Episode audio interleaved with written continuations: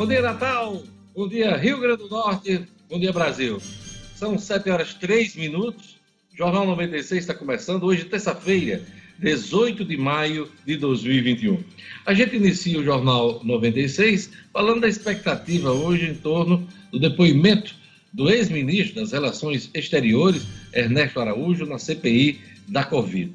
A retomada dos depoimentos acontece hoje e grande expectativa também para amanhã, teremos o depoimento do general Eduardo Pazuello, ex-ministro da Saúde, que conseguiu um habeas corpus do STF para não se incriminar em algumas declarações, mas ele está obrigado a dar declarações sobre ações de terceiros. Então, grande expectativa para o trabalho da CPI da Covid em Brasília. Há realmente muita apreensão por parte do governo federal, por parte do Palácio do Planalto e também, claro, dos senadores que vão eh, realizar a oitiva. Então, vamos ficar de olho em Brasília. A partir das 10 horas teremos o depoimento do ex-ministro Ernesto Araújo, que é acusado de dificultar a relação diplomática do Brasil com a China. A China é fornecedora de insumos e também de vacinas para o país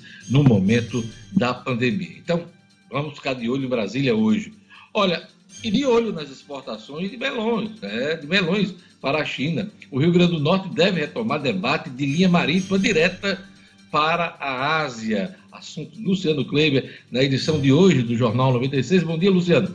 Bom dia, Diógenes. Bom dia aos amigos ouvintes do Jornal 96. Pois é, essas negociações em torno de, da abertura do mercado chinês para o melão potiguar já vão, eh, já vem desde 2019. Por enquanto, a gente não passou de uma remessa teste em setembro do ano passado e agora a Secretaria de Agricultura começa a tentar dar novos passos. Daqui a pouquinho a gente detalha e comenta.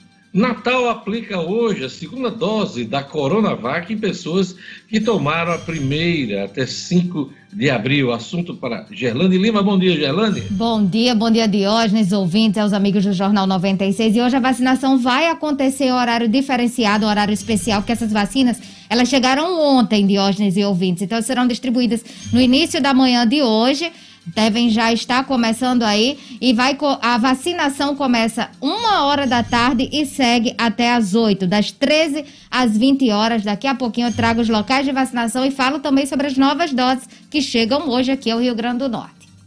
Ontem o Ministério da Saúde deu uma boa notícia em que os insumos para a fabricação de vacinas no país, pela Fundação Oswaldo Cruz do Rio e também pela, pelo Instituto Butantan, que produz a Coronavac, esses insumos começam a chegar no final de semana. E a produção, no caso da Coronavac, que é uma das que mais preocupam por uh, ser responsável por 70% da vacinação do país, essa produção está suspensa e deve ser retomada nos próximos dias. Mas a perspectiva de novas vacinas da Coronavac, no braço e nos postos de saúde aí, é um mês, hein? Pois é. Mas a boa notícia é que essa produção será retomada na próxima semana. Marcos Alexandre traz para a gente hoje CPI da Covid. Bancada bolsonarista vai insistir na investigação a governadores, no caso aí dos recursos aplicados na pandemia. Na ronda policial, teremos o Jackson Damasceno informando que feto é encontrado em banheiro de bar em Mãe Luísa daqui a pouquinho com Jackson Damasceno. Edmo Sinedino, Libertadores. Fluminense e São Paulo podem garantir classificação na rodada. Bom dia, Edmo. Bom dia, Diógenes. Bom dia, ouvintes do Jornal 96. Quatro brasileiros entram em campo hoje à noite, Diógenes, pela Libertadores. Palmeiras já classificado, tranquilo. Fluminense a uma vitória da classificação. O Santos, em situação delicada, precisa vencer o The Strongest na altitude de 3.600 metros lá na Bolívia. E o São Paulo, mais tranquilo, vai jogar até com time reserva contra o Racing hoje no Morumbi. Esse é o retrato da Libertadores de hoje. Daqui a pouco eu trago os outros jogos e todos os detalhes. O'Hara Oliveira, no Estúdio Cidadão, traz para a gente hoje que tramitação da reforma administrativa avança na Câmara dos Deputados. Houve votação ontem na Comissão de Constituição e Justiça, apesar dos protestos de parlamentares da oposição. Daqui a pouquinho, O'Hara Oliveira traz informações para a gente sobre a reforma administrativa. Olha, hoje é dia 18 de maio, vamos ver aqui as datas comemorativas nesse 18 de maio, dia dos vidraceiros, dia internacional dos museus, dia nacional do coquetel, dia nacional de combate ao abuso e exploração sexual infantil, dia nacional da luta antimanicomial, é? antimanicomial, e dia de São João I. Queria mandar um abraço para o psicólogo Edinaldo Lucena, que faz aniversário hoje, e um abraço também para o fotógrafo Cláudio Souza, que também faz aniversário hoje. Quem quiser participar, mandar sua mensagem, mandar seu comentário, é, fazer alguma denúncia, pois é, entre em contato com a WhatsApp da 96 FM. Bom dia, Jorge Fernandes. Bom dia, Diógenes. Bom dia a todos do Jornal 96. Uma ótima terça-feira para todo mundo. E olha, já tem ouvintes participando aqui através do nosso WhatsApp: 99210 9696. 99210 9696. Um abraço aqui para o Leandro. Para Fátima Bezerra, que não é a governadora, é a nossa ouvinte lá de Lagoa Nova. Bom dia aqui também para o Neto Panorama, ele que manda alô também para o Gilton, é? o seu grande amigo lá, o Carlos e o seu o amigo Carlos também no Potengi. E o Odilon, que é o conterrâneo do Edmo de São Tomé, mas que mora no satélite, já está aqui na audiência do Jornal 96, Jorge. Pois é, e aqui da janela do YouTube eu já estou vendo aqui a participação da Inês Andrade, do Di Jesus Ferreira, um abraço também para o Paulo Faria Júnior e o Padrão, aliás, o Pedrão, ABCdista, que também é vascaíno. Quem mais, Gerlane Lima, na Janela do YouTube. O Silas Severo, que está mandando um bom dia a todos e está fazendo um apelo à Prefeitura de Extremóis para terminar a pavimentação dos poucos metros que faltam ali da rua Osruan, no bairro Moinho, em Extremóis. Então, está feito o apelo aqui do Silas Severo, à Prefeitura de Extremóis. O, a Maria das Graças, lá na Zona Norte, o Tibério Calaça, o Adriano Santana, o Edmilson Vital, também acompanhando o Jornal 96. O Dário Martins, que está pedindo um alô para o amigo Emanuel. Um abraço para o Dário e um abraço para o Emanuel, que estão ligados aqui ouvindo o Jornal 96. O Edmilson Amarante também, a Turma das Rocas. O Eri Luiz está lá nas Rocas acompanhando o Jornal 96. Tem uma turma boa lá também que fica acompanhando pelo rádio. Um abraço. Todo mundo que acompanha o Jornal 96 lá das Rocas. E um abraço também para o João Neto, Diógenes. É isso aí. São 7 horas e 11 minutos. Vamos a mais destaques da edição de hoje. CPI ouve Ernesto Araújo nesta terça sobre críticas à China, ações por vacinas e cloroquina. Governadora do Rio Grande do Norte anuncia a chegada de mais 104 mil doses de vacina nesta terça-feira. Comissão da Câmara quer apresentar proposta de voto impresso até o fim de julho. ITEP identifica assaltante morto em Mossoró. No futebol, Jogo ABC e Santa Cruz mantido para o estádio Frasqueirão na quarta-feira. E Renato Gaúcho pode ser o novo técnico do Corinthians. Jornal 96. 7 horas e 11 minutos. Vamos às manchetes dos jornais nesta terça-feira, dia 18 de maio. Vamos começar pela Tribuna do Norte, vamos mostrar a capa da Tribuna do Norte. E a manchete principal é abuso sexual contra crianças e adolescentes cresce 12,2%. Manchete da tribuna é, é, oportuna, porque hoje, como já falei, hoje é dia é, de combate ao abuso sexual das crianças. Né? Então, é, outra manchete da tribuna, criação de CPI no Rio Grande do Norte segue sob avaliação é o que diz a Tribuna do Norte, também é destaque na tribuna. Brasil terá IFA, que é aquele insumo para fabricação das vacinas, para mais 25 milhões de doses de, de vacina contra a Covid. A informação do Ministério da Saúde também é destaque na capa da Tribuna do Norte.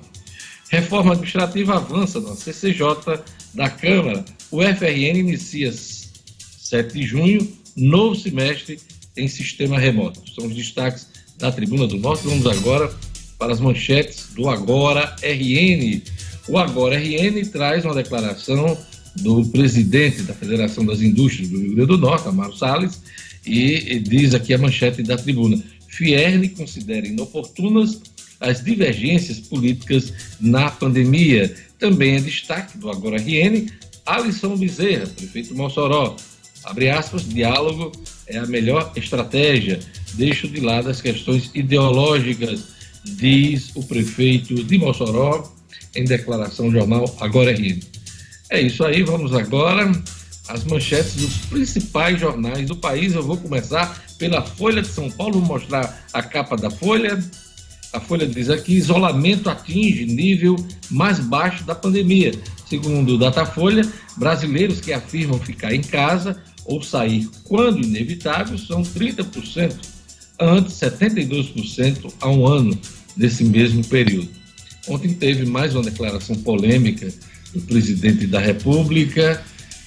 Abre aspas, ele disse: tem alguns idiotas que até hoje ficam em casa. Fecha aspas. Ah, mais uma mensagem desrespeitosa do presidente em relação aos mortos e aos familiares enlutados e todos aqueles que se cuidam, né, para não pegar o vírus, esse vírus maldito que tem matado tanta gente. Também é destaque na Folha, pressão da Câmara sobre Ricardo Nunes será maior, no caso aí a Câmara de São Paulo, Câmara Municipal de São Paulo, nesse momento início uh, do mandato aí de Ricardo Nunes como prefeito de São Paulo depois da morte do Bruno Covas no final de semana. Constituinte do Chile terá maioria independente, são os destaques da Folha nesta manhã. Vamos agora para o Estadão, manchete do Estadão. O Estadão diz aí: Brasil é um dos países que mais gastam com funcionalismo público. O país é o sétimo em despesas entre 74 nações. Decisão recente beneficiou militares. Também destaque no Estadão, o general Ramos assinou lei do orçamento secreto. Caixa demite presidente e dois diretores da FUNCEF. Prazo para que Enem seja feito em 2021 está mais apertado. Comissão da Saúde rejeita medicamentos sem eficácia, hein? Permectina, cloroquina. Primeira manifestação oficial do Ministério da Saúde em torno desses medicamentos tão polêmicos e tidos aí como tratamento precoce contra a Covid-19. Estados Unidos vão doar mais 20 milhões de doses da vacina, totalizando aí 80 milhões de doses, país que já tinha é, se comprometido a doar 60 milhões de doses. Com mais 20 milhões, somam aí 80 milhões de doses, mas o presidente americano Joe Biden não ainda anunciou a lista dos países que serão beneficiados, a pedido do Brasil, nesse sentido aí. Vamos ver se vai ser atendido o governo brasileiro. É, o Globo diz aqui na sua capa: estudo prevê risco de terceira onda de Covid no inverno. É, cientistas projetam 751 mil mortes até o final de agosto se o Brasil não acelerar o ritmo da vacinação. Olha que número dramático, hein? 700, 751 mil, mil mortes. Vou repetir: 751 mil mortes até o final de agosto.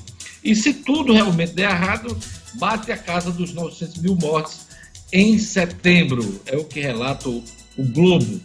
Também destaque no Globo: Independente surpreende em eleição no Chile. MC Kevin pode ter caído ao tentar fugir de Suíte. Segundo investigação da polícia, estava numa farra e pulou de um apartamento para o outro, tentava né, pular de um apartamento para o outro para escapar da mulher. Ele que tinha casado há três dias. Semana passada ele tinha casado. Enfim, é, a polícia está investigando a circunstância da morte do fanqueiro paulista. São os destaques do Globo nesta manhã. 7 horas e 17 minutos. Vamos à previsão do tempo hoje, com informações da Clima Tempo e um oferecimento do Viveiro Marina. Previsão do tempo.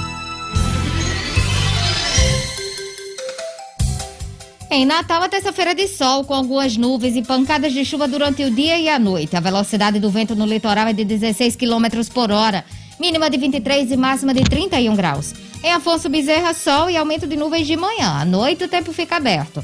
A umidade máxima do ar é de 80%, mínima de 23 e máxima de 34 graus. Em Luiz Gomes, a terça-feira de sol sem possibilidade de chuva. Previsão de qualidade do ar é média mínima de 18 e máxima de 31 graus. E em pureza, sol com algumas nuvens, chove rápido durante o dia e a noite. A umidade máxima do ar é de 87%, mínima de 23 e máxima de 31 graus. 7 horas e 18 minutos. Quando o assunto é paisagismo e jardins, ninguém vende mais barato do que o Viveiro Marina. Em 2021, o Viveiro Marina segue com promoções que vão de 10% a 50% de desconto na loja na rua São José, bairro de Lagoa Nova, em Natal. Isso mesmo, preço de atacado só faz quem é produtor. E o Viveiro Marina vende mais barato porque produz. Aproveite todas as plantas da produção do viveiro com 50% de desconto à vista. Se você preferir, conheça outros planos de venda em até 10 vezes para pagar. Você procura o Jardim Vertical? Pois é, lá no Viveiro Marina também tem Jardim Vertical, Jardim Vertical da Infinite Vertical Gardens. Pois é, olha No Viveiro Marina você encontra também grama esmeralda. Pois é, a grama esmeralda a partir de R$ reais um metro quadrado, o melhor preço do Rio Grande do Norte. Visite a loja na rua São José, em Natal. Conte com todos os protocolos de segurança para uma experiência de compra segura. Não compre plantas sem antes fazer um orçamento no Viveiro Marina. Maior qualidade, menor preço. Viveiro Marina, a grife do paisagismo.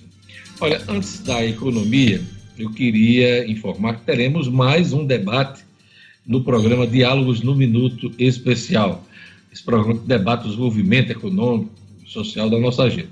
O tema deste mês é o governo cidadão, gestão pública em tempos de crise. O governo cidadão, projeto fundamental para o desenvolvimento sustentável do Rio Grande do Norte, foi prorrogado até o final de 2022. Várias ações do programa são fundamentais para o enfrentamento da crise da Covid-19. O portal No Minuto abre o diálogo para conhecer as obras públicas mais urgentes e a rede de apoio aos mais vulneráveis. Hein? Não perca, transmissão será no dia 26 de maio, 26 de maio, a partir das 10 horas da manhã, no meu canal no YouTube, hein? É só acessar youtube.com barra Diógenes Dantas, essa transmissão do Portal no Minuto. Meus convidados neste mês, Fernando Mineiro, secretário de Gestão e Projetos e Metas do governo, e o Getúlio Marques, secretário de Educação. Então não perca Diálogos no Minuto Especial, dia 26 de maio, a partir das 10 horas da manhã. Eu conto com sua audiência. Olha, vamos lá para a economia. De olho na exportação de melões para a China, o Rio Grande do Norte deve retomar o debate da linha marítima direto para a Ásia, direto para a Ásia. Quem traz os detalhes para a gente é Luciano Kleiber. Economia com Luciano Kleiber. Oferecimento. Unifarma, uma rede genuinamente potiguar que está se espalhando por todo o Nordeste, com farmácias nos grandes centros, interiores e nas periferias, sempre presente onde o povo mais precisa. Quando o assunto for saúde, procure a farmácia amiga. Procure as lojas da rede Unifarma, uma farmácia amiga sempre perto de você. Retomando a linha do tempo, Luciano, esse acordo com os chineses foi fechado em 2019. O Estado se preparava para fazer seu primeiro envio e, de uma forma, é, ganhar ritmo nessa exportação em 2020, mas veio a pandemia e esse negócio ficou meio em um passo de espera. Como é que está essa situação hoje da exportação é, de melões para a China? Pois é, Diogo, você lembrou muito bem, desde 2019 que isso vem sendo discutido, a governadora Fátima Bezerra se envolveu pessoalmente nesse debate, eh, e também o secretário de Agricultura, Guilherme Saldanha, também o presidente da Federação da Agricultura, José Vieira. Essa turma aí foi quem conduziu os primeiros, as primeiras negociações, as primeiras conversas com a China. É, e aí, já desde o início, o Rio Grande do Norte tinha é, dois grandes argumentos. Né? O primeiro é que nós somos o maior estado produtor de melão do país. E o segundo é que nós temos uma das únicas áreas livres da mosca da fruta é, no Brasil, é, aqui na região de Mossoró, pegando ali uma parte do Ceará é a única área livre do Brasil é, de, de, dar mosca da fruta. E os asiáticos colocam essa existência da área livre declarada, declarada pelas autoridades sanitárias como condição fundamental para comprarem esse tipo de fruta. Pois bem, Diógenes, desde então, como você disse, veio a pandemia, a coisa deu uma travada em setembro do ano passado, ali pelo meio do mês de setembro, o Rio Grande do Norte conseguiu enviar uma espécie de carga teste e aí, por via aérea, foi pouco mais de 3 toneladas, um pouco de melão que foi enviado por produtores de Mossoró, aquele melão pele de sapo que chamam, né, que é aquele mais enrugado, é, que foi enviado para a China exatamente como uma espécie de teste para que os compradores fossem ali testando a aceitação dos consumidores. Essa aceitação... E aí, e aí, foi boa? A aceitação foi muito boa e, claro, eles retomaram as conversas. E ontem, Diógenes, o secretário da, de Agricultura do Estado, Guilherme Saldanha, coordenou um fórum que, no qual estavam presentes dois representantes da, do, consul, do consulado da China, né, inclusive o seu é, comercial, é, e também o próprio presidente da Federação da Agricultura, Zé Vieira, representantes do Ministério da Agricultura, né, o superintendente aqui no Rio Grande do Norte, o Roberto Papa, e o presidente da COEX, que é o Comitê de Fitossanidade aqui do Estado, essa turma toda que lida diretamente com a fruticultura do Rio Grande do Norte. E o grande debate lá de hoje foi em torno da necessidade de viabilização de uma linha marítima direta ligando Natal à China. Por quê? Hoje, Diógenes, para sair uma carga de melão daqui via marítima, essa carga precisa passar pelo Porto de Santos, por causa da regularidade, das linhas que ligam os portos do Brasil. A cabotagem, né? Na é, navegação de cabotagem é, entre os portos brasileiros. Isso, porque é lá em Santos que você tem volume que justifique a travessia, né? A ida lá para o mercado asiático. Só que isso termina é, é, tornando a viagem Brasil, é, Rio Grande do Norte, China, 20 dias mais longa ela dura cerca de 50, 55 dias. E isso prejudica a qualidade com a qual o melão chega no mercado chinês. Isso foi um dos pontos colocados pelos chineses ontem. Saindo diretamente daqui de Natal, Diógenes, essa, essa viagem para a China leva cerca de 30 dias, o que garante essa qualidade. O melão chega mais fresquinho e, claro, tem uma maior aceitação do mercado. você tem uma ideia, Diógenes, de quão importante é o mercado chinês para o Rio Grande do Norte? O Rio Grande do Norte é o maior produtor do Brasil, responde por cerca de 60% da produção nacional de melão, e a gente produz algo em torno de 200 mil toneladas de melão por ano. Veja só, 200 mil toneladas de melão por ano. Sabe qual é o consumo do mercado chinês só de melão, Diógenes, por ano? Eu não imagino, mas deve ser grande, porque lá tem muito chinês. 17 milhões de toneladas. Minha nossa! ou seja, eles têm potencial para consumir três ou quatro ou cinco vezes toda a produção do Rio Grande do Norte. Então, é muito importante esse debate. E o, repito, o secretário Guilherme Saldanha ontem puxou para si a responsabilidade, deverá reunir outras áreas do governo, porque criar essa linha direta interessa não só a fruticultura, mas a outros segmentos da economia potiguar. Isso é um debate que existe há muito tempo, pois não? E não vamos. É, é, é, é, eu lembrei aqui, você falou aí da, da capacidade de consumo dos chineses. Aqui, quando foi anunciado esse, esse, esse acordo, já se falava em triplicar a atual produção, essa que você falou agora, de 200 mil toneladas por ano. Quer dizer, triplicar o que a gente já está fazendo, Luciano Cleber, só com esse acordo com o chinês. E o Belão pode ser o, a abertura para outras negociações de produtos do Rio Grande do Norte, né? Exatamente. É, essa é, triplicar, multiplicar por três essa nossa produção, do ponto de vista de empregos hoje, representa, veja só, a, a, safra de melão hoje, ela emprega algo em torno de 18 a 20 mil pessoas todos os anos, naquela região do, do oeste. Se a gente triplicar isso, a gente pode chegar perto de 60 mil pessoas empregadas. Né? Imagine aí o impacto disso na economia dali daquela região. Impacto positivo, geração de emprego e renda para o Rio Grande do Norte, Luciano Kleiber. Exatamente, e ainda tem esse detalhe aí ao qual você se referiu de abrir outros mercados. Então, o, o secretário Guilherme deve se reunir com outros segmentos do governo. A própria governadora eh, Fátima Bezerra já demonstrou muito interesse e muita empolgação com esse ponto. Vamos torcer para que as coisas agora caminhem de forma mais célere para a gente entrar nesse mercado a gente está falando de transporte de carga marítima, né? Cabe aqui a gente comentar que os caminhoneiros receberão um pacote de benefícios do governo federal por meio dos Ministérios da Economia e da Agricultura. Além de um voucher, a gente até tratou já desse assunto aqui, além de um voucher para amenizar efeitos do reajuste do diesel, né? o governo estuda linhas de crédito e até um programa de renovação da frota, chamado Gigantes do Asfalto, por assessores do Planalto, pacote foi pedido pelo presidente da República, que não quer ficar refém da categoria. Hoje, 87% do transporte de carga no país é feito pelas estradas. Veja como uh, a gente necessita de entendimento aí entre a categoria né, e os governos, independente de governo. A gente acompanhou, e citamos isso ontem aqui, a, a greve na época do governo Michel Temer, né? Mas, assim, não deixa de ser uma, um pacote generoso, Luciano Kleber. Generoso demais, a gente trouxe isso aqui ontem, né? Foi matéria do jornal Valor Econômico ontem e hoje os outros jornais já trazem mais detalhes.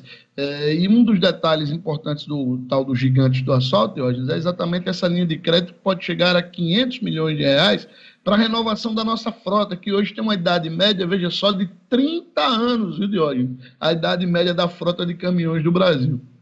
É horrível. Olha, sinais do mercado apontam para julho melhor para o turismo, mas, mas reforçam que a retomada deve ficar mesmo para a alta estação do final de ano, Luciano Kleber. Isso se a gente não se deparar com a terceira onda da pandemia, como apontam alguns estudos, né? alguns especialistas. Vamos rezar para que não. Pois é, tudo que a gente não quer, né, Diógenes? E aí é, essa é uma corrida realmente é, é contra o tempo. O Brasil precisa acelerar essa sua, a nossa vacinação para tentar chegar aí no patamar de 40%, 50% no mínimo da sua população vacinada, e a gente está vendo aí o exemplo maravilhoso que vem sendo dado por Portugal. Portugal, com quase 35% da sua população vacinada, conseguiu que o Reino Unido, que é um dos maiores polos emissores de turistas ali dentro da Europa, é, liberasse as viagens dos seus cidadãos para Portugal e aquela região ali do Algarve, que é o grande polo turístico é, no, no, verão europeu. Lá conheço, conheço, é... bom demais aquela região. Pois é, e aí agora no verão que se aproxima, no verão europeu, que é em julho, é, Portugal deve colher esses frutos, e é o que o Brasil quer. E, e o, que, o movimento de ontem, de hoje, que provocou esse debate aí foi uma divulgação da CVC, que é a maior operadora de turismo do Brasil, de longe. Né? Ela deu um, divulgou um dado mostrando o seu movimento em maio e disse o seguinte: é, o movimento teve vendas, é, a CVC teve vendas muito consistentes no mês de maio.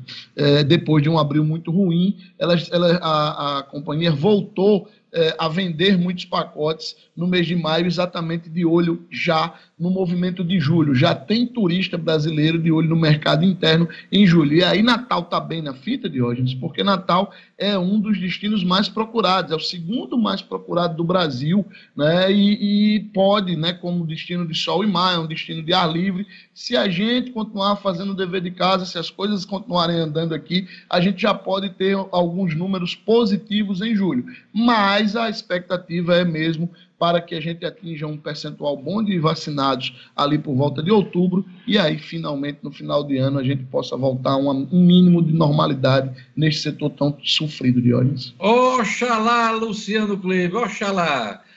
Olha, a coluna do Luciano Kleber é um oferecimento da Unifarma. Unifarma que está presente em praticamente todo o Nordeste, tem mais de 850 lojas e tem sempre uma bem pertinho de você com preço baixo de verdade, eu garanto.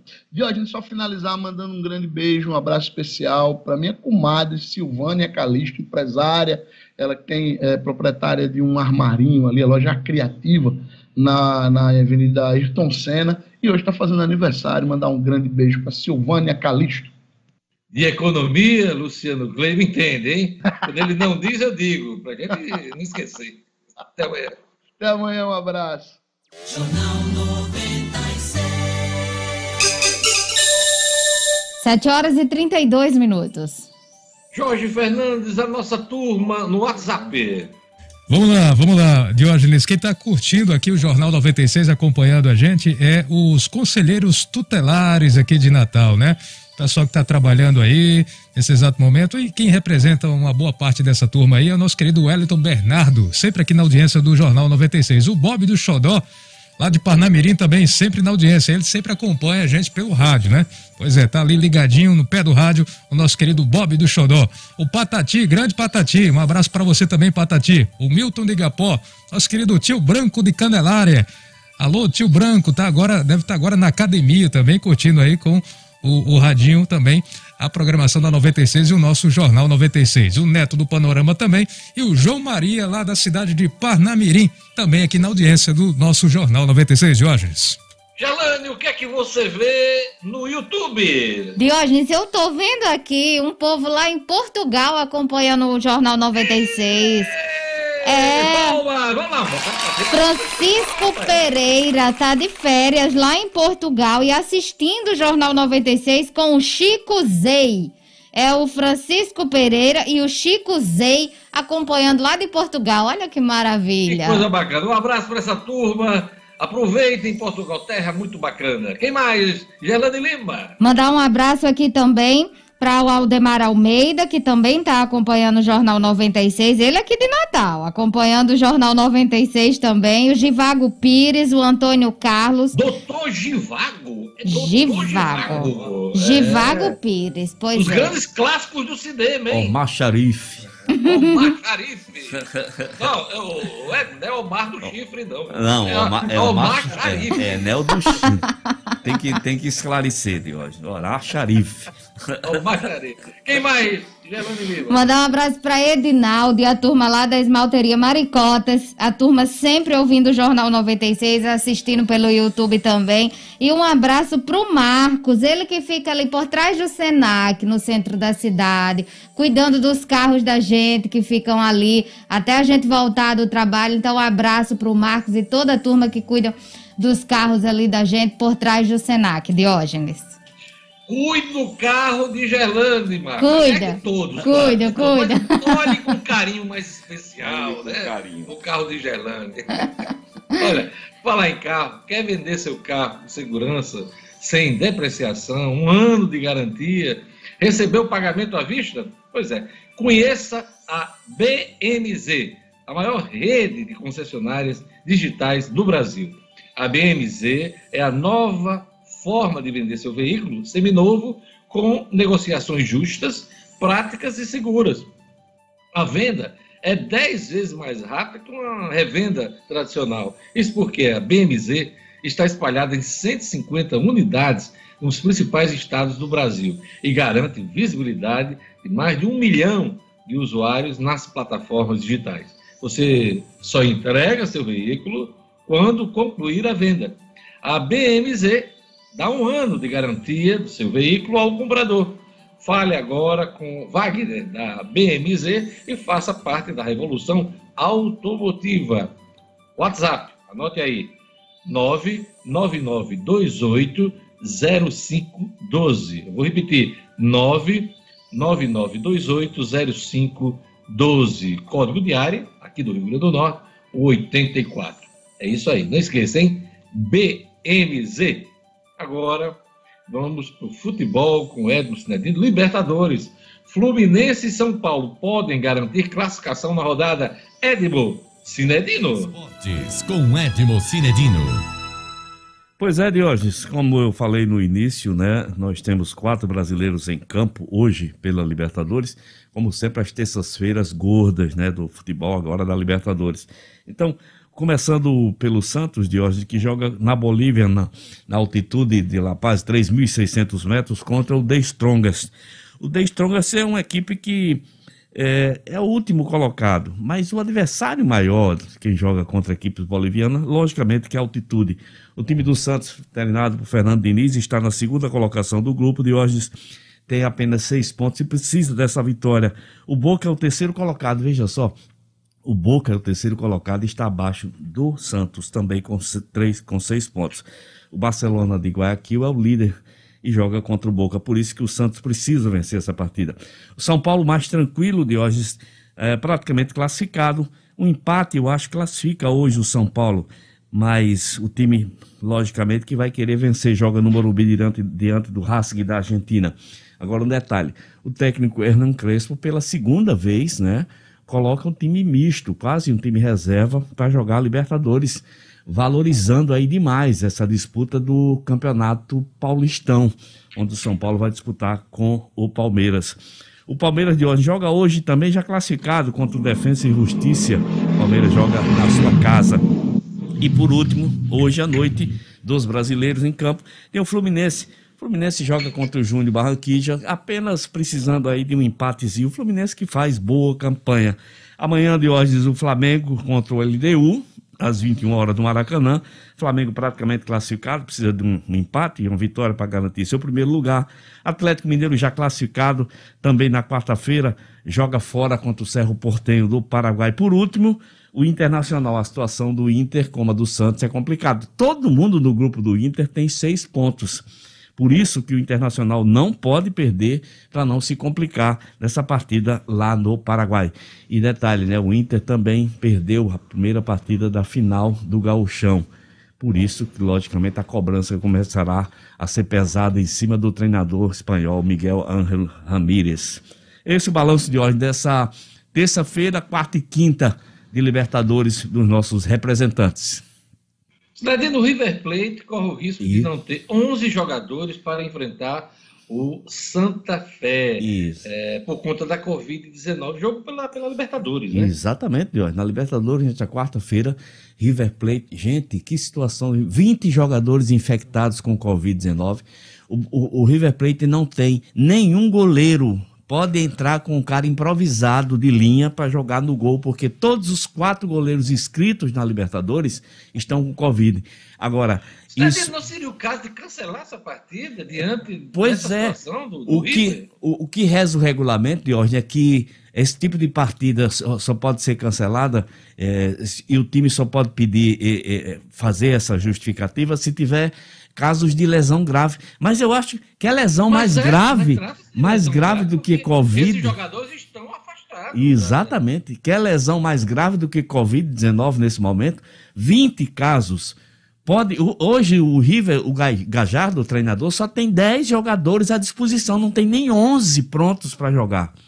Agora também, hoje houve um erro aí de, de planejamento do próprio treinador. Ele podia escrever 52 jogadores e ele escreveu apenas 29. Foi decisão dele, do Gajardo. Então, situação difícil. Mas eu acho, como você, eu sou de opinião que esse jogo o River tem o direito de cancelar, de adiar essa partida. Né? Adiamento, adiamento, sem dúvida, sem dúvida Como nenhuma. ocorre, a gente teve aí adiamentos, inclusive recentes, por conta de questões políticas, a partida foi transferida, tudo bem, para ah. dois dias depois tal, mas é um caso. É um caso, é um caso, é um caso igual. Eu acho. Também é acho. É isso aí. Daqui, daqui, a pouquinho a gente vai falar de ABC, Santa Cruz, a possibilidade de Renato Gaúcho fechar com o Corinthians, tudo isso no segundo tempo do futebol com Edmo Cinedino aqui no Jornal 96. A gente vai para um rápido intervalo.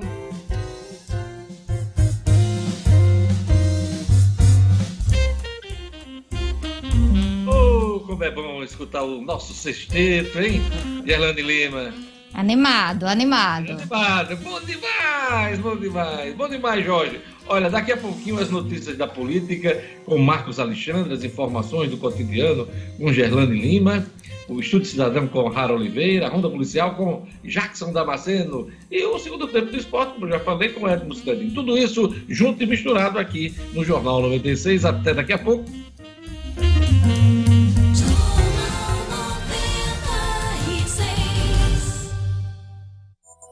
RN no ar. Boa notícia para a cultura do Rio Grande do Norte. O programa cultural Câmara Cascudo receberá 8 milhões de reais de investimento em 2021. Esse é o maior valor já aplicado em mais de 20 anos de existência do programa.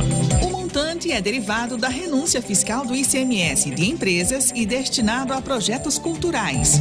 O objetivo é colaborar com os profissionais da área que tiveram suas atividades paralisadas na pandemia. Além de fomentar a cultura no Estado. O programa Câmara Cascudo é hoje uma das principais ferramentas de democratização da cultura no RN. Somando mais de 550 projetos realizados e investimento de 86 milhões de reais ao longo da sua história. Artistas interessados podem se inscrever entre 19 de abril e 31 de agosto. É o governo estadual trabalhando pela economia da cultura. A Amil tem as melhores soluções de saúde para empresas de todos os tamanhos. A partir de duas vidas, você já pode contar com o plano que é referência de qualidade no Brasil, com uma estrutura completa de hospitais, laboratórios reconhecidos e uma ampla rede médica. A Amil ainda oferece um programa completo de saúde mental. É cuidado com seu funcionário, é cuidado com a sua empresa. Procure seu corretor ou ligue 3004 mil. A Mil, cuidado certo para você viver o seu melhor. Quer vender seu carro com segurança, um ano de garantia, receber o pagamento à vista e não se preocupar com nada? Conheça a BMZ, a maior rede de concessionárias digitais do Brasil. A BMZ é a nova forma de vender seu veículo seminovo com negociações justas, práticas e seguras. A venda é 10 vezes mais rápida que uma revendedora tradicional. Isso porque a BMZ está espalhada em 150 unidades nos principais estados do Brasil. Você só entrega seu veículo quando concluir a venda. Fale com a BMZ e faça parte dessa revolução automotiva. WhatsApp 84 99928 0512.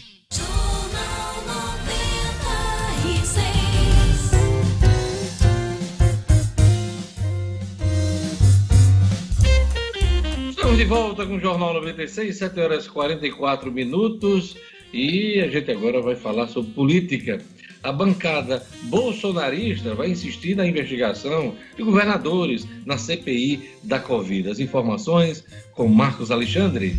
É fato com Marcos Alexandre. Oferecimento: Orenda Pay, uma plataforma digital completa e sem custo mensal de manutenção. Com Orenda Pay você vende com boletos e cartões de crédito, faz pagamentos, transferências e muito mais. Acesse www.orendapay.com.br e faça já o seu cadastro gratuito.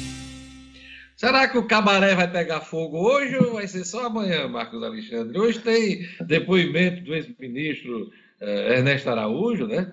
ministro das Relações Exteriores, e fez críticas à China, a China que fornece IFA, que fornece vacina para o país, e amanhã tem o Pazuello. Então, eh, aquele velho, velho brado, pega fogo, cabaré! bom dia, Diógenes, bom dia aos amigos e ouvintes do Jornal 96. Diógenes, ah, depende muito da diplomacia, da capacidade diplomática do Ernesto Araújo né, que a gente sabe que não tem essa diplomacia toda, né, pelo menos em relação à China, que é o grande motivo da participação dele, da convocação dele para a CPI, né, da, lá, na, no, lá no Senado. Então, é, pode ser, né, dependendo aí do comportamento do Ernesto Araújo, ou uma sessão explosiva ou uma sessão branda, mesmo de obtenção de informações, né, que, que possam ajudar a comissão parlamentar de inquérito.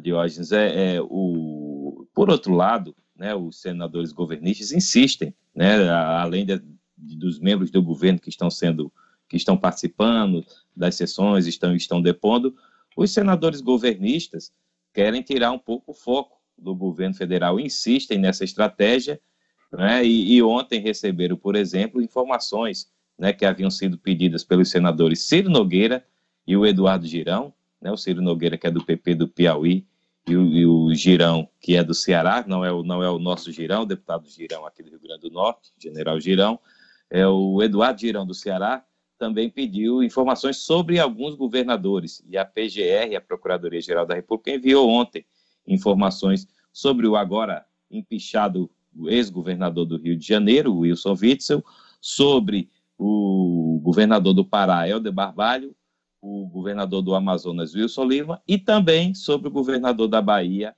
Rui Costa, né? Rui Costa que coordena o consórcio Nordeste. E no caso do Rui Costa, há uma investigação em curso na, no STJ, no Superior Tribunal de Justiça, sobre a questão dos respiradores. São todos processos Diógenes, que correm sob o sigilo de justiça. E para a CPI obter mais detalhes, precisa pedir autorização ao STJ. É, Marcos, é sempre bom lembrar que essa CPI ela foi criada, ela foi proposta para investigar ações e omissões do governo federal na pandemia. Né? É, claro que foi apenas. É, vocês estão com o meu sinal, estou vendo só a imagem de, de Marcos Alexandre. Estamos sim, Jorge. Estão vendo? Não, porque tô, o retorno que eu estou tendo aqui é só de Marcos. Então, é, essa CPI foi criada para investigar as ações e omissões do governo federal na pandemia. Foi pensada a questão dos governadores, mas as pessoas precisam entender que o ponto de partida desta CPI, da investigação, é o governo federal. É ouvir os ministros, os ex-ministros da saúde, o ministro atual da saúde. A partir disso, você vai aprofundando as questões, né? E claro, acho que vai ter algum momento em que eh, a transferência de recursos federais para os estados durante a pandemia deve sim, até porque é objeto dessa CPI. Mas não adianta colocar o carro na frente dos bois. Né? É preciso começar. Parte da, da investigação federal para, talvez, investigação estadual naquilo que é competência da CPI. A gente já destacou aqui que é, os estados eles são alvo de investigações no âmbito de, de Assembleia Legislativa, Tribunal de Contas Estaduais, e a única coisa que pode ter conexão com a investigação do Brasília é a transferência de verbas federais do Ministério da Saúde para os estados. Se houve desvio, é objeto, a exemplo do que investiga o Tribunal de Contas da União. Então, é preciso que as pessoas tenham essa, essa noção, essa clareza, né? É, no que diz respeito à investigação. É, é, natural a ansiedade de quem apoia o governo de tentar já colocar os governadores na mesma panela, né, em tudo. Então, enfim, se há mal feito dos, dos governadores e tem relação com as verbas do Ministério da Saúde, com certeza isso deve ser enfrentado na CPI. Mas se a verba é estadual, como no caso dos respiradores, né? A gente já destacou isso aqui. É questão, verba não tem dinheiro do, do Ministério da Saúde, é prejuízo dos estados. Os estados têm que ir atrás, os estados têm que ver e responsabilizar quem é responsável por algum, algum desvio, mas não é competência da CPI. Marcos Alexandre. É esse o ponto, Diógenes. A, a, a CPI ela tem limitações de competência para exatamente analisar o uso de recursos federais. Se foram passados para os estados, ok, pode-se investigar. Se o, a utilização de recursos é do próprio estado, aí a CPI não tem a competência legal. E aí chama a atenção, Diógenes, nessa, nesse processo, a, a postura, mais uma vez, do Procurador-Geral da República, o Augusto Aras, que foi quem repassou essas informações para, para, o, para a CPI. Né, ah, esse aí tá doido por uma vaga no, no Supremo Tribunal Federal. Tá fazendo tudo. A agenda dele é a agenda do presidente da República. Ele tem uma função de investigar os atos do governo, não investiga, ele só pensa na vaga de ministro do Supremo Tribunal Federal. Então, as decisões dele são, são nessa linha, Marcos Alexandre. Pois é, mas aí ele invade, né, digamos assim, ou estimula essa invasão de competências da, da CPI. O próprio Ministério Público do, de Alagoas, por exemplo, né, se, se, se posicionou semana passada sobre, sobre essa questão da, do, do uso de recursos estaduais, confirmando que em Alagoas, assim como aconteceu, por exemplo, aqui no Rio Grande do Norte, Alagoas também faz parte do consórcio Nordeste, nessa questão dos respiradores, os recursos foram estaduais. Então, não tem que a CPI estar é, é, se metendo nesse assunto, né, para a gente falar o português claro. E o Augusto Ara, por sua vez, né, mostra essa subserviência ao, ao governo federal, de olho aí na vaga do STF, a vaga que, que está em jogo, que dizem, dizem a, a, as rodas de Brasília, que está indo para André Mendonça, né, que é o, é o advogado-geral da União, que é o favorito para essa vaga, mas Augusto Aras está ali sempre, sempre fazendo seu esforço. Augusto Aras agora se meteu a, a pedir investigação sobre um professor de São Paulo que o chamou de poste geral da República, né, por conta desse tipo de postura. Eu quero então, ver a postura de Aras se ele não for escolhido para o Ministério é, aliás, para o Supremo Tribunal Federal. Quero saber como é que ele vai agir, se ele vai mudar de posição, passar a cumprir o papel dele, passar a investigar o governo, as ações do, do presidente Bolsonaro. Quero saber se ele, é, é, se ficar insatisfeito né, com a decisão do presidente de indicar André Mendonça ou outro nome, né, é, como é que vai ser a postura dele a partir dessa desfeita, entre aspas, né? É, Diógenes, eu, eu tenho um palpite. Acho que ele vai continuar sendo subserviente, porque ele tem um plano B, se não, se não rolar né, o STF, para a gente falar uma linguagem mais jovem como nós, né, Diógenes? Se não rolar o STF, ele vai tentar a recondução para a PGR. Né, pois é, vai tentar a recondução, vai tentar recondução e esperar uma outra vaga. Porque o presidente já, já declarou que se tivesse uma terceira vaga, se tiver a oportunidade de indicar o terceiro nome, vai indicar o Aras. Então ele vai pois é. ficar. É. você está certo. Olhando esse, esse cenário de recondução e de possibilidade de uma terceira vaga é, do Bolsonaro no Supremo, o Aras vai continuar a servir do mesmo jeito que ele tem, que ele tem agido. Né? A gente está é, né? acompanhando. Né? são fatos. Aí tu pode brigar com fatos. Não, de jeito nenhum. A gente, inclusive, é fato, a gente comenta e, e traz aqui para o programa de hoje. É, é, é, é o Aras é, tem esse comportamento assim que faz ruborizar o famoso Geraldo Não, é, que era é, conhecido como. É uma posição de alinhamento, é uma posição de alinhamento com o pensamento do presidente da República. Isso é claro desde o início que ele sentou na cadeira. Ele age desta forma. Acabou com o Lava Jato, acabou com o Lava Jato. É, qualquer decisão dele é em linha com, com o que interessa ao Palácio Planalto. Tem sido assim desde o início é, do governo. E a função dele é outra. é fiscalizar. É fiscalizar, agir e, diante do cometimento de crimes, ele ingressar com ações na justiça, no tribunal, enfim, onde seja. Mas não é assim que o, que o, que o procurador tem agido. Né? é um, uma posição dele que a gente comenta aqui. Marcos, é, comissão da Câmara quer apresentar proposta de voto impresso até julho, ainda essa história, né? Pois é, Jorge, essa história está rendendo. O Arthur Lira, presidente da Câmara, na semana passada instalou essa comissão. Ontem ocorreu a primeira reunião sob aí a, a presidência do deputado Felipe Barros, que é do PSL, do PSL do Paraná, né, e o Felipe Barros está aí conduzindo essa, essa, esses trabalhos. Né, na quinta-feira já agora vai ter uma nova reunião, e ele ontem antecipou essa proposta de, de fazer aí audiências públicas, inclusive contando com a participação de membros do TSE, do Tribunal Superior Eleitoral, de especialistas em criptografia, em segurança cibernética.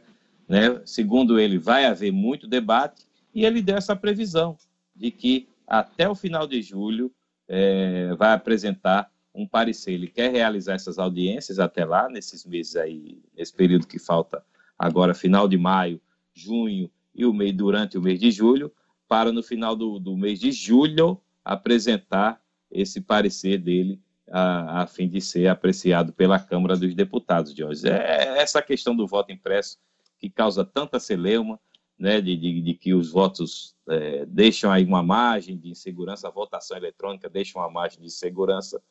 Então, é, esse assunto está na pauta lá do Congresso Nacional e a gente, claro, vai observar, vai acompanhar tudo.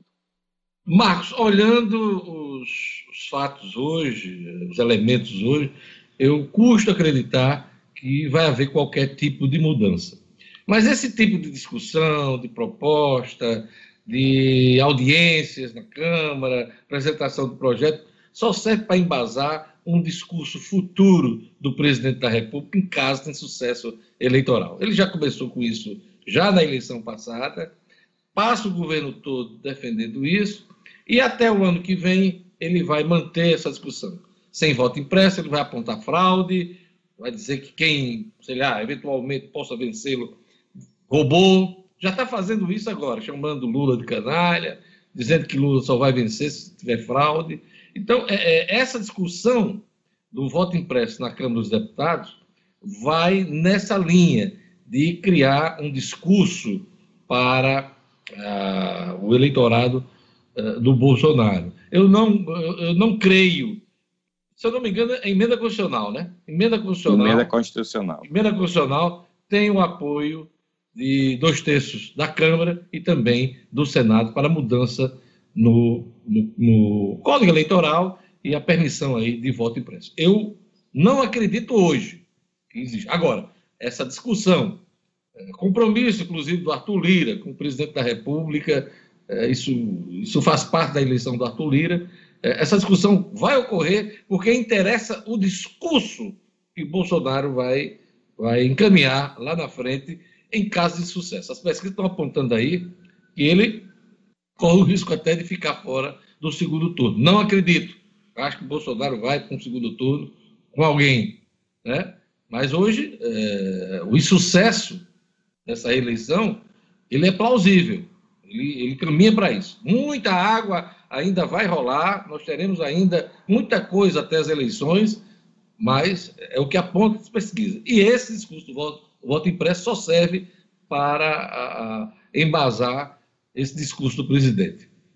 Perfeito, Jorge. Essa análise sua é, é, a correta. O presidente cria essas cortinas de fumaça, vê inimigos em todo lugar, e um desses inimigos, segundo ele, é a suposta fragilidade do sistema eletrônico de votação no Brasil. Né? Claro que isso aí é, é uma falácia, nunca surgiu 25 anos de uso anos. Do, do, voto eletrônico, nunca houve uma, uma fraude confirmada. O presidente falou muito que houve. Não, eu ganhei no primeiro turno na eleição de 2018, vou apresentar as provas. Cadê as provas até hoje? Pois é. Ontem mesmo, Eduardo Bolsonaro, na Câmara dos Deputados, admitiu das declarações no sentido de que não, não, tem prova, não tem, não tem fraude. O cara foi eleito a vida inteira pelo, pela urna eletrônica, sete, oito é mandatos é presidente é presidente da República. Pois é. Então, qual é a lógica que tem nisso tudo? Ah, porque eu ganhei no primeiro turno. Então, apresenta as provas. Se ele apresentar as provas, ele ou qualquer pessoa de, de fraude na eleição, claro que a, a, a, o país vai, vai apoiar, vai, né, vai questionar, vai querer mais segurança, mas até prova em contrário, a presunção de inocência, né, o princípio da presunção de inocência é das urnas eletrônicas. É isso. O oferecimento da coluna do Marcos é da Orenda Pay. A Orenda Pay possui inúmeros serviços financeiros e as melhores taxas do mercado. E você só paga o que usa, sem asteriscos ou letra miúda. Faça já o seu, o seu cadastro gratuito no site www.orendapay.com.br. É fato, Jorge. Um grande abraço para você. Um beijo também para a Silvânia Calisto, que o Luciano já adiantou, aniversariante do dia. Grande abraço também para os nossos ouvintes. Obrigado, Marcos. Até amanhã. Até amanhã. Um grande abraço. 8 horas. Olha, eu vou falar agora de saúde. Hein? Quando a gente fala de saúde, não tem jeito. Tem que falar da AMIL, referência em saúde em todo o Brasil. A MIL oferece uma rede ampla de hospitais, laboratórios, tem soluções para empresas de todos os tamanhos. A partir de duas vidas, você já pode ter a MIL. Seu funcionário ainda tem um programa completo de saúde mental. É cuidando da sua empresa, é cuidando do seu funcionário que a gente vive melhor. Procure seu corretor, a MIL, ou ligue 3004 mil. 3004 mil, a mil cuidado certo para você viver o seu melhor. Olha, lembrando a você que no próximo dia, que no próximo dia 26, teremos mais uma edição do Diálogos no Minuto, hein? Pois é, Diálogos no Minuto. Tema desta, deste mês é Governo Cidadão, Gestão Pública em Tempos de Crise Sanitária. Uh, você vai poder acompanhar pelo meu canal no YouTube, youtube.com.br Diógenes Dantas, transmissão do No Minuto, no dia 26 de maio, às 10 horas. Meus convidados, Fernando Mineiro, secretário de Gestão de Projetos e Metas do governo estadual, e o Getúlio Marques, secretário estadual de Educação. Tá bom? Então, não perca. Governo Cidadão, Gestão Pública em Tempos de Crise Sanitária, 26 de maio, às 10 horas da manhã.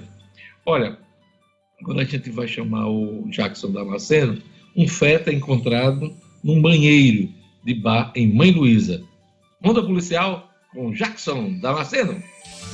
Polícia com Jackson Damasceno, o da massa. Oferecimento: Casa da Cerca. Na Casa da Cerca você tem grandes promoções e lançamentos para transformar o seu lar em uma casa inteligente. Interruptor Wi-Fi, tomada Wi-Fi, motor para portão, câmeras, sensor de fumaça, de presença e muito mais. Procure Casa da Cerca nas redes sociais. Anote Casa da Cerca. Casa da Cerca para a sua vida.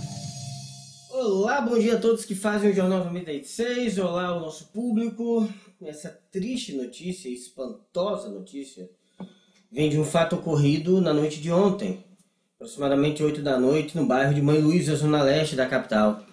Uma moça ainda não identificada invadiu o banheiro de uma lanchonete na rua João 23, cruzamento com a, a Luizio Alves, e arrombou o banheiro do estabelecimento e lá depositou um feto.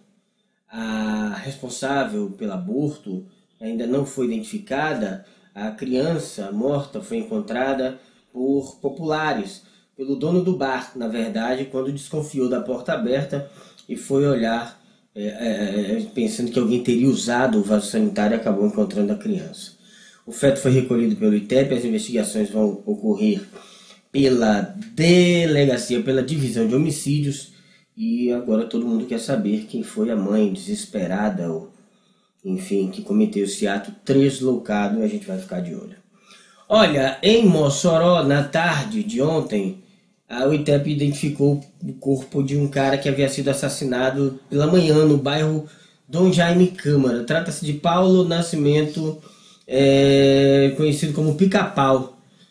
Ele foi encontrado morto pela manhã, muito provavelmente após cometer um assalto. Segundo as informações de testemunhas, ele tinha cometido roubos na comunidade e pouco tempo depois, ainda ontem pela manhã, apareceu morto no matagal com três tiros ao lado da pistola e da motocicleta que usou durante os crimes. Ele já é um elemento, era bastante conhecido na polícia, tinha várias entradas por roubo, porte de arma.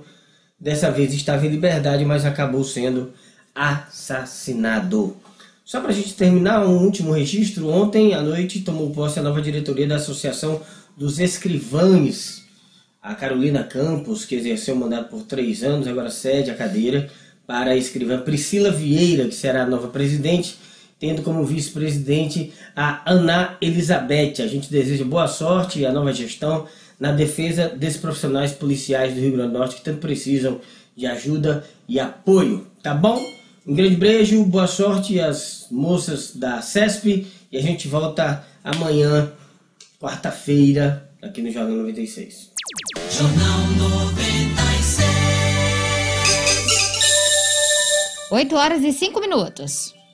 Olha, com a vacinação em ritmo lento e o baixo isolamento social, o Brasil corre o risco de enfrentar uma terceira onda ainda mais grave de Covid-19 no inverno com possibilidade de chegar à marca de 750 mil mortos até agosto, segundo estudo da Universidade de Washington, matéria que eu já fiz referência aqui no nosso programa do jornal O Globo. A média móvel de mortes por coronavírus no Brasil subiu pelo segundo dia. Ontem foram registrados 1.039 óbitos, com média de 1.918 mortos é, 19% menor que há duas semanas. No total, o Brasil já soma 436.862 mortes perdidas, é, vidas perdidas por conta da Covid-19. A gente vai atualizar esses números agora e também vai falar sobre Natal, que aplica hoje a segunda dose da Coronavac em pessoas que tomaram a primeira dose até 5 de abril. Assunto de Gerlane Lima. Cotidiano com Gerlane Lima. Oferecimento. Universidade da Criança. Do ensino infantil ao fundamental, a escola oferece metodologia de ensino personalizada, período integral, inglês e outras atividades. Tudo conforme os protocolos de segurança contra a Covid-19. Ligue 98801 3240 e conheça as instalações.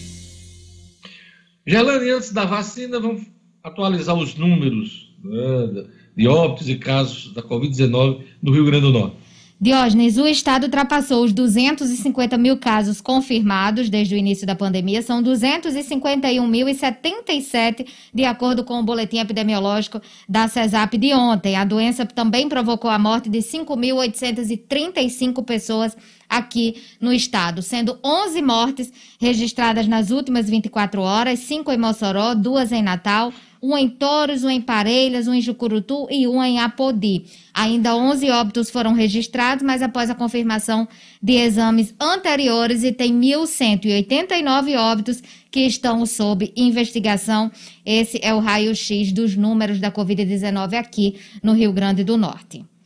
Sobre Natal a... aplicar hoje, né? Natal aplicar hoje a segunda dose da Coronavac em pessoas que tomaram a primeira dose até 5 de abril. Vamos aos detalhes. Isso mesmo. E a vacinação para esse público vai acontecer em horário especial, um horário diferenciado. Começa às 13 horas e vai até às 20. Uma da tarde até às 8 horas da noite. A imunização vai acontecer no Nélio Dias, no SESI, via direta, OAB e o NP da Engenheiro Roberto Freire. Esses locais vão funcionar em horário especial porque a chegada do novo lote de vacinas deve ocorrer agora, nas primeiras horas do dia, sendo assim distribuídas no turno da manhã. E para receber a segunda dose, é necessário comparecer a um desses drives aí que eu já falei, ou salas de pedestres dos pontos indicados e apresentar cartão de vacinação, documento com foto e comprovante de residência, porque tem que ter indicação da primeira dose recebida até o dia 5 de abril, exclusivamente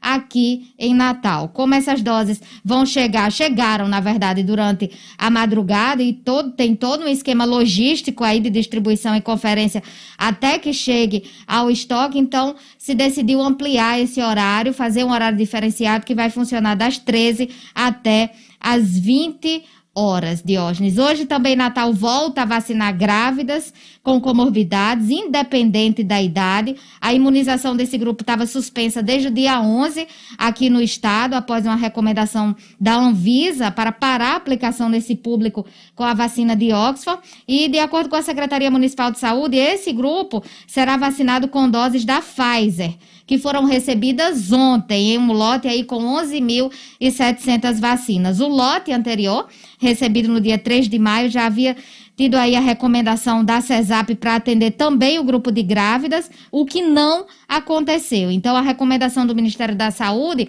é que as gestantes se vacinem apenas com a Coronavac ou a Pfizer, e não com o Oxford atualmente. As doses da Coronavac, como a gente já sabe, aqui na capital potiguar estão sendo usadas exclusivamente para aplicação da segunda dose, então resta aí a vacina da Pfizer para esse grupo. E para esse público receber o imunizante, é preciso apresentar uma cópia da recomendação médica de qual tipo de vacina pode ser recebida pela paciente, além do documento com foto, cartão de vacinação e comprovante de residência. Temos pontos de vacinação para as grávidas, que são Via Direta e Nélio Dias, de segunda a domingo, SESI, de segunda a sábado, e no horário das 8 da manhã até as 4 horas da tarde. Tem também as unidades básicas, que estão disponíveis no site da Prefeitura e também no portal nominuto.com. Como eu falei, as doses de vacina, de vacina foram recebidas na madrugada. A governadora fez um anúncio ontem da chegada de mais 104 mil doses de vacina contra a Covid, chegada para hoje. Ao todo serão enviados mais aí 38,2 mil doses da Coronavac e 53 mil de Oxford, além de 10.530 doses da Pfizer, Diógenes. Essas doses de Coronavac e de Oxford estavam previstas para desembarcar no aeroporto às duas da madrugada. Já as doses da Pfizer estão previstas para chegar aí à tarde, por volta das três horas da tarde. As cidades de Mossoró, Parnamirim e São Gonçalo também ampliaram o público para vacinação contra a Covid a partir de hoje. Parnamirim vai ampliar a faixa etária de vacinação para pessoas com comorbidades de forma escalonada durante a semana, começando com pessoas a partir de 40 anos hoje, acima de 35 amanhã, acima de 30 na quinta e acima de 25 na sexta-feira. Ontem você me perguntou aqui sobre a questão dos profissionais da educação. E o governo elaborou um plano para vacinar esses profissionais. Inicialmente, terão prioridade os trabalhadores da educação da rede pública municipal e estadual, compreendendo aí os que atuam em sala de aula, e a previsão da CESAP é de que essa vacinação seja iniciada na próxima segunda-feira, Diógenes, dia 24 de maio. Foi enviado um documento ao Ministério da Saúde para que pudessem enviar mais vacinas para o Estado, porque inicialmente a proposta era que seriam utilizadas 12.355 doses da reserva técnica do Estado, considerando as fases D1 e D2 da vacina de Oxford. Então, como eu falei inicialmente, terão prioridade os trabalhadores da educação da rede municipal e estadual, incluindo aí professores e professoras que atuam na sala de aula. Então, a gente aguarda para ver como é que vai ficar esse plano de imunização, que tem uma previsão para começar na próxima segunda-feira. É isso. Obrigado, Gerlando. Está dado o recado. Olha, contrariando a política adotada pelo governo federal desde o início da pandemia, um parecer técnico do Ministério da Saúde não recomenda, vou repetir, não recomenda o uso em pacientes internados com Covid de medicamentos como hidroxicloroquina, cloroquina, azitromicina, ivermectina e outros. O documento está sendo analisado pela Comissão Nacional de Incorporação de Tecnologias do SUS, o CONITEC, e deverá entrar em consulta pública por 10 dias. Palavra do Ministério da Saúde, agora sob nova administração. E agora a gente vai falar de reforma administrativa, porque a tramitação da reforma avança na Câmara dos Deputados. Este é o assunto de O'Hara Oliveira, do Estúdio Cidadão. Cidadão, com O'Hara Oliveira. O'Hara, bom dia. Vamos lá. A tramitação da reforma avançou na Comissão de Constituição e Justiça da Casa. Oi, Diógenes. Bom dia para você, bom dia, bancada, e a todo mundo que está acompanhando agora o Jornal 96. Pois é, Diógenes, a base governista aí finalmente conseguiu dar início à tramitação aí dessa proposta de emenda à Constituição, trata-se de uma PEC, né, da reforma administrativa. Ontem teve a leitura do parecer do deputado Dacir de Matos na Comissão de Constituição e Justiça, né, CCJ.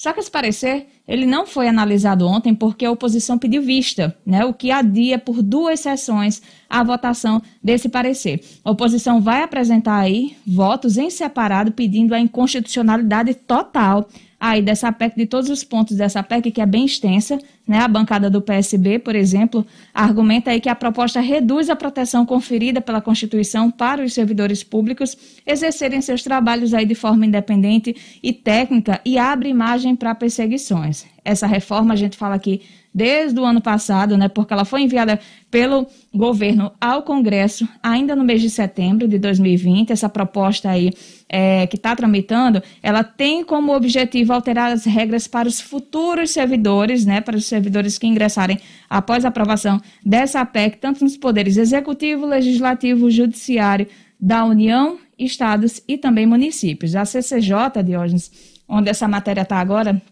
em regra, nela praticamente ela só observa, ela só analisa a admissibilidade da matéria, né? Se ela é constitucional ou não. Ela não é, não é nessa comissão que se discute o mérito, né? O, o, conteúdo da proposta. Então, após o prazo desse pedido de vista de ontem, né? Duas são duas sessões do plenário, o parecer do Daci de Matos, né? Será votado no colegiado e a proposta vai para uma comissão especial onde de fato o mérito vai ser discutido, o conteúdo dessa proposta vai ser discutido. O relatório de ontem, né, apesar dele ser governista, o Daci de Matos, o relatório ele fez duas alterações, apenas duas no texto que é extenso. Que alterações foram essas aí? Exclui dois pontos dessa proposta original que, segundo o relator, foram considerados aí lesivos à Constituição. Primeiro ponto, é, foi excluído aí um trecho que veda funcionários públicos de carreiras típicas de Estado realizar qualquer outra atividade remunerada. E o outro ponto excluído é, pelo relator é o que permitia ao presidente da República extinguir aí, transformar ou promover a função via decreto de fundações e autarquias da administração pública indireta, aí como por exemplo, INSS, Banco Central, as universidades entram aí também, agências reguladoras a questão dessa proposta, Diógenes, essa PEC aí, ela só vai valer para os futuros servidores, como eu falei aqui, né? Ou seja, todas as mudanças propostas agora não atingem os atuais servidores, também não altera a estabilidade nem o vencimento. Além disso, essa proposta prevê é, que a reforma não vai atingir nem parlamentares, nem magistrados, nem promotores, nem procuradores, nem militares, porque, segundo o governo, né, esse pessoal todo aí são membros de poderes e têm regras diferentes dos servidores comuns comuns, né? A principal polêmica que a gente que vem sendo batida muito em relação a essa proposta é a questão da estabilidade, né? Porque hoje em regra, servidor público, ele faz o concurso, né? Toma posse, tem aquele período de estágio probatório e ele já fica efetivo, né? Isso em regra. Ele só pode ser demitido se for condenado, sem mais possibilidade de recurso na justiça ou se cometer uma infração disciplinar. Só que essa proposta prevê aí o chamado fim do regime jurídico único, que regula a relação entre os servidores e o poder público. Então, isso significa que, ao invés de uma, passarão a coexistir diferentes regras para tipos diferentes de servidores, a depender da atividade exercida, e essa proposta aí ela cria cinco grupos distintos de servidores. Então, pela proposta do governo, a estabilidade passa a ser garantida apenas para os servidores das chamadas carreiras típicas de Estado, que só existem na administração pública e que hoje inclui carreiras como, por exemplo, auditor fiscal, diplomata, técnico da, da, do Banco Central. Só que aí, mesmo tendo a estabilidade, eles passarão a ser submetidos a uma avaliação de desempenho para garantir ou não essa estabilidade, né? As demais carreiras, os demais, as, as demais carreiras dos demais grupos que são criados via essa PEC vão ficar sem a estabilidade. Então, esse é o principal ponto polêmico, vai ser discutido bastante. Então, primeiro precisa passar esse relatório na CCJ para a matéria seguir para essa comissão especial. Então, tem muita carta na manga ainda para ser discutida nesse projeto, Diógenes. Pois é. E a gente vai acompanhar esse assunto. Obrigado, O'Hara Oliveira. É, meu querido Jorge Fernandes, como é que tá a turma no WhatsApp? Vamos lá, na janela aqui do WhatsApp, meu querido Diógenes. Um abraço aqui para Valmira, Valmira Maria. Ela está em Panatis curtindo a gente. O neto, do, neto da Climalto, sempre na audiência aqui também do Jornal 96. Um abraço também a esse casal bem especial que eu gosto demais, que é o Jackson e a Cristina. Eles que trabalham aí na Massas Trigo de Ouro, né? Estão fazendo aqueles salgadinhos especiais aí hoje. É isso aí, um abraço, Jackson e Cristina. A nossa querida Milka de Cidade Nova também aqui na audiência. Um abraço aqui para o Sérgio do Alternativo, lá de Campestre, também ouvindo o Jornal 96, Diógenes.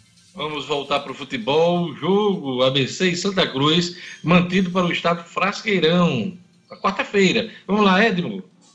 É isso, Diógenes, mantido para quarta-feira, porque esse jogo tinha sido modificado, Diógenes, para a Arena das Dunas. O Frasqueirão andou tendo problemas nos seus refletores e esse jogo seria mudado para a Arena das Dunas para quinta-feira. Mas o que? Porque na quarta o América já jogaria com o Palmeiras. O que é que acontece? É que as despesas a jogar na Arena das Dunas são muito altas e ABC e Santa Cruz deram a ré na hora.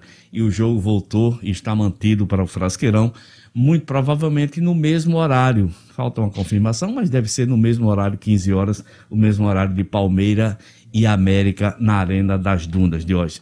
ABC... Ô, Cinedino, hum. tem, tem tido jogo da Arena das Dunas? Há muito tempo eu não vejo tem. jogo da Arena das Dunas. Sempre tem, de hoje, sempre tem, sempre, tem. O América, o América, o mando do América é na Arena das Dunas. Os jogos do América todos têm sido na Arena das Dunas. Mas tá só pagando esse, esse custo? é, pois é. o América tem, o América tem um contrato com a Arena das Dunas. A federação também tem um contrato com a Arena das Dunas, se bem que esses contratos, né?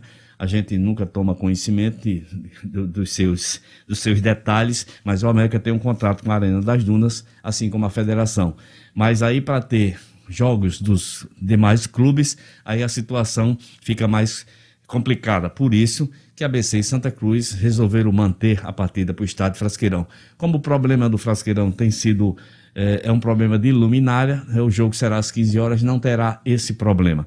Então, Santa Cruz e ABC, quarta rodada desse Campeonato Potiguar, segundo turno, que está para variar, ainda bem emocionante, porque cinco clubes estão na briga direta pelas primeiras posições e ainda com chances de chegar à final de hoje, ganha um colorido especial esse nosso campeonato Nota Potiguar tão combalido nos últimos anos. Tomara que dê tudo O certo. Frasqueirão está sem luz, está sem refletor? Teve um problema no refletor, e hoje na última partida teve que ser adiado o jogo, teve que ser mudado de local o jogo, porque teve um problema no refletor. E eu acho que esse problema ainda não foi solucionado. O que a gente não pode deixar de dizer é que o estádio Frasqueirão está capenga, precisando de manutenção, precisando de reforma, precisando muito da atenção do di- dirigentes e até da ajuda da federação. Porque está e tendo é um jogo. recente, né? Quantos anos já de uso do É Frasqueirão? 2006, o Frasqueirão é 2006, Diógenes. É novo ainda, é um estádio novo. Então, veja só, Diógenes, tem jogo quarta, quinta, domingo. Jogo quarta, quinta, domingo. Jogo quarta, quinta e domingo. Porque o Frasqueirão está sendo mando de campo do Santa Cruz, mando de campo do ABC, mando de campo do Palmeiras, mando de campo do Fosse Luz. Não tem gramado, não tem estádio que suporte tantos jogos. Aí eu quero saber se no final do campeonato a federação vai, vai dar algum, alguma ajuda para para recuperação, para manutenção do estádio Frasqueirão, porque isso tudo é responsabilidade dos clubes.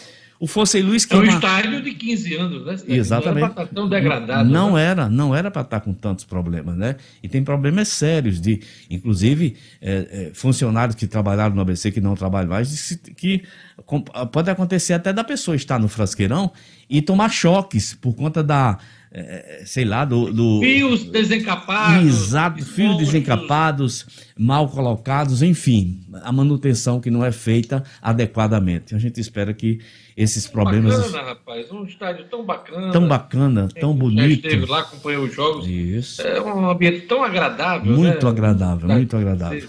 O ABC É precisa olhar com muito carinho para o seu estádio, Diógenes. Cidadinho, o Renato Gaúcho pode ser o novo técnico do Corinthians? Já Pois tá é, Diógenes. fechado aí? É, essa notícia, o Corinthians tem alguns nomes, tem algumas cartas na manga. Fala-se de Silvinho, que foi é, técnico do Lyon, foi jogador do Corinthians, foi técnico do Lyon da França. Fala-se do Dorival Júnior, que está desempregado há um bom tempo, também é um excelente treinador. Dorival foi do, do Santos, né? De vários clubes. Dorival foi do Santos, já foi do, do, do Vasco, já foi do Atlético Mineiro, já foi. Enfim, Dorival é super rodado. Já foi do Atlético Paranaense mais recentemente. De hoje, quem falou da notícia do Renato Gaúcho de uma reunião que ele teria hoje, terça-feira, com os dirigentes do Corinthians, foi o PVC, Paulo Vinícius Coelho, que é um colunista muito bem informado. Então, muito, muito né? bem informado. Muito um dos bem- melhores, melhores. é, cronistas esportivos do país. sem o dúvida nenhuma, um do- é do. Paulo Vinícius Coelho, né? É do primeiro time dos colunistas esportivos deste país, sem Cara dúvida nenhuma. sério, cara sério. Eu gosto, Isso. eu gosto do trabalho dele. E tem, e tem, uma, e tem um- uma memória melhor do que a de É, Paulo ele Maluf. tem uma enciclo- enciclopédia, Enciclopédia né, na na cabeça. cabeça, futebol. Exatamente. Exatamente. Então, o Paulo Vinícius Coelho falou dessa provável eh, reunião do Corinthians com o Renato Gaúcho. E a gente sabe, Deus, que o Renato Gaúcho, o sonho dele é trabalhar no Rio de Janeiro, principalmente no clube de regatas do Flamengo, né? Mas como o Rogério Senna está durando, está se segurando, eu acho que o Renato não vai querer ficar Teve desempregado. movimentação para levá-lo Teve. e ele não foi, né? Sempre, é, naquela, exatamente naquele. Antes do Ceni. Antes do Senna, exatamente. Depois daquele espanhol. Isso. Teve uma movimentação para levar Foi. Renato para lá e Renato não deixou o Grêmio. né? Depois do Torrent teve sim, e Renato naquele momento, né, naquele momento fez a opção para permanecer no Grêmio. Ele pensava em, em ganhar títulos internacionais, o que acabou não acontecendo. Então de hoje vamos ficar no aguardo para saber se Renato Gaúcho vai ah, suportar morar em São Paulo, na terra da garoa, ele que gosta tanto do Rio de Janeiro, a terra do futevôlei e de muito sol e de muitas mulheres na praia de biquínis provocantes. É isso aí. Sinedino, nosso tempo acabou. Dera aí, Chamar Diogo. Gerlane Lima. Só, só, só um, Rapidinho. Rapidinho. tá rapidinho, um abraço pro meu querido ah, André, que jogou comigo no Alecrim, que trabalha lá em Raimundo Ferraz, aqui no Alecrim, que ontem eu encontrei. Grande abraço, André. Abraço para Raimundo Ferraz. Boa sorte para vocês. Grande abraço, meu querido André. Valeu.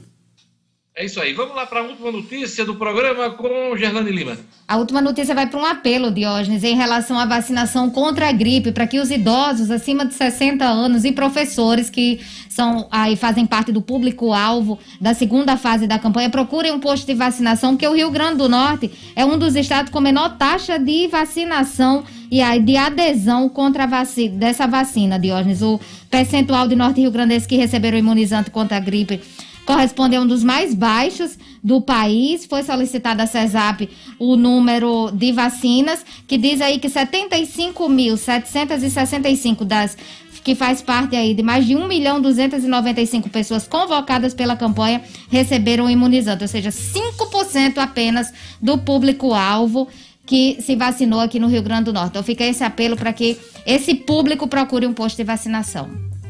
É isso aí, gente. Nosso tempo acabou. Um abraço a todos. Até amanhã com o Jornal 96. Tchau. Até amanhã. Tchau, tchau. Tchau.